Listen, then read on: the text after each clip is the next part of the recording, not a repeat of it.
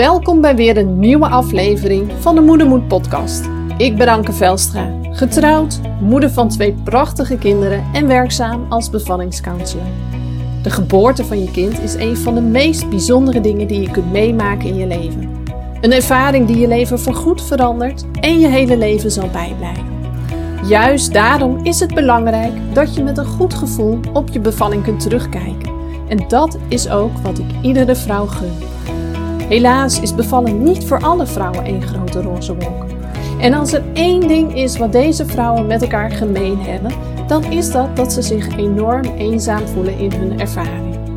Met de Moedermoed podcast wil ik voor deze vrouwen een plek van herkenning creëren door het delen van verhalen van moedige moeders over bevallingen die anders liepen dan verwacht. Expert-interviews en tips en inzichten vanuit mijn werk als bevallingscounselor en als ervaringsdeskundige. Ik wens je veel luisterplezier, herkenning en mooie inzichten toe.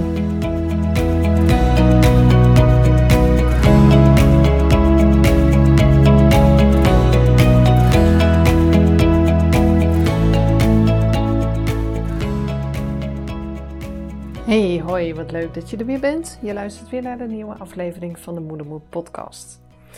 En ik ben nog steeds bezig met mijn challenge en uh, iedere keer uh, deel ik daar wat over. Dit is de derde week uh, die ik inga en ja, ik vind het gewoon echt nog steeds super leuk. Ik had zo net wel even het idee in mijn hoofd, oh jee, waar moet ik het nu eens over hebben? Tot nu toe had ik dat nog niet gehad en is er altijd inspiratie. En op zich is die er ook nog steeds wel. Alleen op sommige momenten, uh, ja, dan denk ik dat er, uh, dat er geen inspiratie is of zo. Dan denk ik mezelf een beetje vast. En dan heb ik altijd een uh, lijstje waar ik op terug kan vallen, waar ik ideetjes bij hou.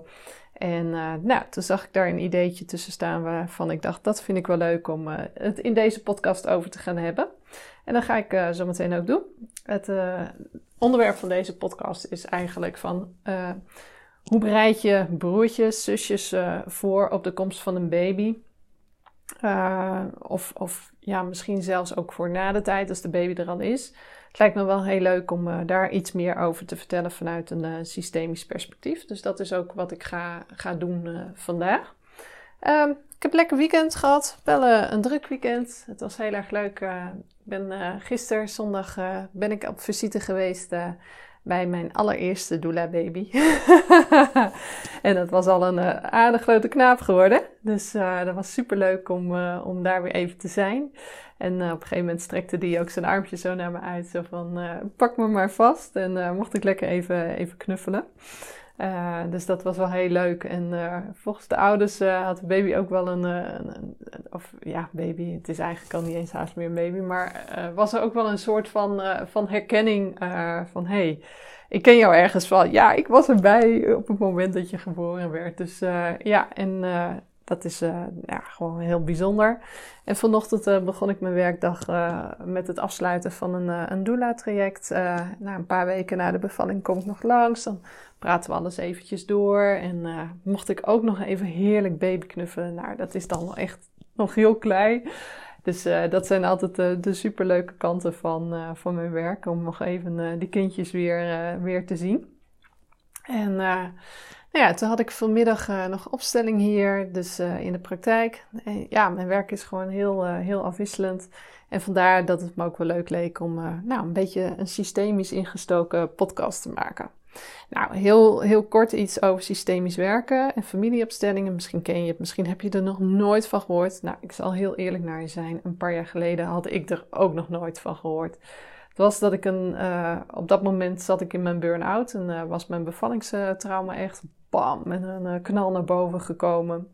En nou, toen had ik heel veel van mijn trauma opgeruimd. En toen voelde ik van ja, het is wel leuk dat ik een kast heb opgeruimd, maar ik moet er ook weer wat nieuws in terugstoppen. Anders dan ja, je weet zelf hoe het gaat als je een la opruimt. En, eh, en voor je het weet komen er allemaal weer rommeltjes in als je er niet zelf heel bewust weer iets in terugstopt.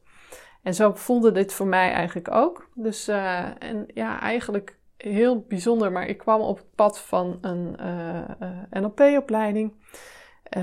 ben gaan zoeken van welke NLP-opleiding wordt zo snel mogelijk gegeven. En dat was binnen drie dagen bij mij in de buurt. Dus ik heb me aangemeld en drie dagen later zat ik in een opleiding. Nou, zoiets geks had ik nog nooit van mijn leven gedaan, maar nu wel. En ja, dat was heel bijzonder.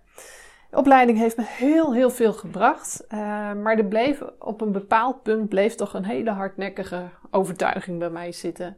En uh, toen heb ik een uh, individuele coaching gedaan met mijn docent van de opleiding. En ja, daar werd eigenlijk wel duidelijk dat het een systemisch vraagstuk was vanuit mijn familiesysteem. En ja, dat het helpend zou zijn om daar eens een opstelling mee te doen.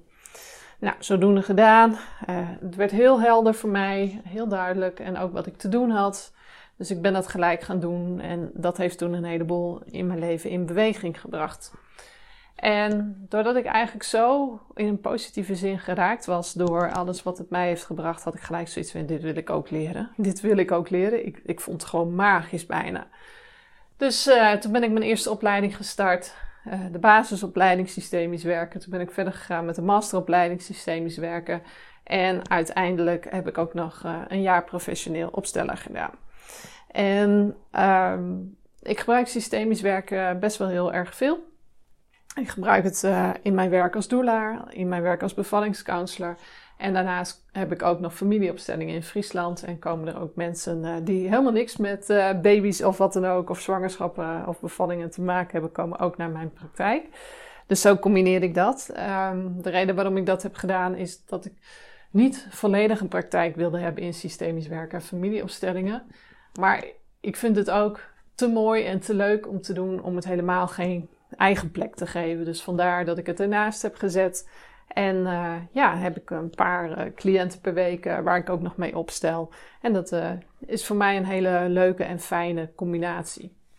Nou, als je naar systemisch werk en familieopstellingen kijkt, zijn er eigenlijk drie hele belangrijke wetten, als het ware, binnen systemisch werk en familieopstelling, die heel erg belangrijk zijn. En dat is, ieder heeft zijn eigen plek, iedereen hoort erbij, en er is een balans tussen geven en nemen. En als je het hebt over het onderwerp van deze podcast, waar ik het net over had, namelijk over hoe gaat je. Uh, hè, er komt een nieuwe baby in het gezin en uh, wat betekent dat voor broertjes en zusjes? Heeft dat natuurlijk alles te maken met plek. Als je één kind bijvoorbeeld al had en er komt een tweede bij, ja, het kind wat er als eerste was, uh, was, is een langere tijd alleen geweest en had ook de plek van alleen, van een enig kind. En daar komt dan in één keer eentje bij. En dat kan wel uh, voor strubbelingen zorgen.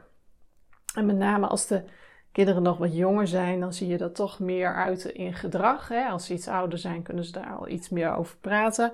Maar met name kinderen in de peuter, kleuterleeftijd kunnen dat nog niet zo goed. En dan zie je vaak wel een stuk regressie in het gedrag. Hè? Dus dat uh, kinderen in één keer weer heel jong gedrag laten zien. Bijvoorbeeld, misschien waren ze zindelijk en beginnen in één keer weer met plassen in hun broek. Of uh, andere dingen. Driftbuien met uh, spullen gooien, met spullen slaan. soms ook de babypijn willen doen. En dat is natuurlijk best wel lastig als ouders. Hoe ga je ermee om? Wat heel helpend kan zijn vanuit een systemisch perspectief als je hiermee te maken hebt, is eh, door het kind wat er eerder was te bevestigen in zijn of haar plek. En ik zei ook al, de tweede wet is iedereen hoort erbij. En daarin nemen we alles mee. En zo kan het bijvoorbeeld zijn dat het kind wat er als eerste was, in jouw optiek, eigenlijk niet de eerste is. Want we tellen ook kindjes uh, die te vroeg zijn gegaan. Bijvoorbeeld uh, zwangerschappen die zijn geëindigd in een miskraam of kindjes die veel te vroeg zijn geboren. Die tellen we allemaal mee in de, in de kinderrij als het ware. Dus als ik naar mezelf kijk, hè, ik heb heel lang uh, mij de oudste gevoeld, zeg maar. Maar eigenlijk ben ik dat niet, want mijn ouders hebben voor mij een, een miskraam gehad. Dus ben ik eigenlijk de tweede. En degene, hè, mijn zusje die onder mij komt, dat, die, die heeft zich altijd een tweede gevoeld. Maar eigenlijk is die de derde. En mijn jongere broertje is eigenlijk de vierde. En je eigen, iedere plek neemt ook een hele eigen dynamiek met zich mee. Hè? Een oudste vervult vaak een hele andere rol dan een middelste. hè, de middelste is vaak de verbinder, de oudste neemt vaak iets meer verantwoordelijkheid. Dat hoort bij een bepaalde plek. Als jij niet op je juiste plek staat, neem je de staken en verantwoordelijkheden op jouw schouders die niet bij jou, bij jou horen, maar omdat jij niet op die plek thuis hoort. En dat kan op een gegeven moment wel voor frictie zorgen. En um, daarom, om, om je volledig potentieel te leven en ook de echte levenskracht te voelen, is het belangrijk dat je je eigen plek neemt, inneemt in het geheel. En dat is ook belangrijk naar jonge kinderen, want ook al kunnen ze woordelijk misschien niet 100% begrijpen wat je daarover zegt tegen ze, ze kunnen wel voelen welke energie en welke intentie daarachter zit. Hè. Kinderen zijn natuurlijk enorm sensitief. Uh, en bij ergens zijn wij dat in de loop van ons leven kwijtgeraakt en zijn wij veel meer vanuit ons hoofd en vanuit ons denken gaan leven. Maar bij kinderen werkt dat toch wel heel anders. Um, nou, stel je hebt al één zoon of één dochter, en die is een jaar of drie, vier, en er komt een kindje bij. Um, dan is het heel helpend om eigenlijk al, en dat kan al in de zwangerschap uh, uh, uh, beginnen, om naar dit kindje te gaan, de oudste, hè, het kind dat er al is, misschien is het niet de oudste te benoemen van welke plek het heeft. Dus als het wel echt oudste is en er is bijvoorbeeld niet een miskraam aan vooraf gegaan, Ehm, dan ga je benoemen naar het kind. Ja, jij bent de oudste. Jij was er als eerste. Deze baby komt als tweede. Of als derde bijvoorbeeld als je daartussenin een miskraam hebt gehad. Um, door dat iedere keer te benoemen, bijvoorbeeld al in de zwangerschap, maar zeker ook na de bevalling, bevestig je eigenlijk naar het kind dat er als eerste was van ja, maar dat is jouw plek. En ook al komt er een nieuwe baby bij, komt er een nieuw kindje bij, die neemt niet jouw plek in. En dat is zo van wezenlijk belang voor een kind om dat te beseffen van ik, ik had een eigen plek en die hou ik ook, ook al komt er een baby bij. En misschien snappen ze helemaal niet dat, dat je zegt van jij bent de eerste en je was er als eerste en je bent de oudste hè? En, en, en de baby is de tweede of de derde. Maar de intentie waarmee je dat zegt, dat voelen ze wel en dat kunnen ze wel vatten en begrijpen. En daar klopt het ook voor hen en waardoor ze daar ook meer rust in kunnen vinden. Dus dat is een hele belangrijke voorwaarde op het moment dat er een nieuw kindje bij komt. Maar benoem wel de juiste plek naar hen. En um, veel ouders die hebben zoiets van: ja, weet je, ik, ik wil mijn kinderen niet belasten met dat, dat we ook een kindje zijn verloren of, of dat er een miskraam. Dat horen ze later wel als ze groot zijn. Maar kinderen voelen het. Als jij het niet vertelt, kinderen voelen dat er iets niet klopt in, in de volgorde in het systeem. En kunnen daar op een onbewust niveau ook last van krijgen. Daarom ben ik altijd een voorstander om wel gewoon eerlijk te zijn aan je kinderen, hoe klein ze ook zijn, van hé, hey, mama is nog een keer zwanger geweest, is nog een keer een baby in de buik geweest, maar die baby, hè, die, die, die is niet zo groot geworden als dat jullie zijn geworden. Deze, deze baby is, nou, hoe je er, wat voor draai je er ook aan geeft, wat voor jou ook het allerbeste voelt om, om het te verwoorden. Maar ik zou het zelf wel benoemen, omdat kinderen toch wel voelen dat, dat er iets niet klopt. En um, je, ergens wil je je kinderen beschermen voor dat soort dingen, maar ze zijn ook wezenlijk onderdeel van het leven. En ik vind dat kinderen ook mogen leren al jonge leeftijd dat ook dit soort dingen bij het leven horen. En Kinderen gaan daar op een hele andere wijze mee om dan wij dat zouden doen. Over het algemeen veel luchtiger. Hè? Ze horen het aan en ze, misschien komen ze er na een paar weken in één keer weer eens een keer vanuit zichzelf op terug. Omdat ze iets hebben gehoord of dat het even door hun hoofd spookt. Maar ze, ze gaan er op een hele andere manier mee om. En um, het bij ze weghouden en vertellen dat ze een andere plek innemen in het geheel, uh, is voor hen veel lastiger om te begrijpen, omdat ze wel voelen van dit, dit klopt niet. En dat kan juist op een gegeven moment dan ook weer uh, bepaald gedrag veroorzaken wat je liever niet wilt zien.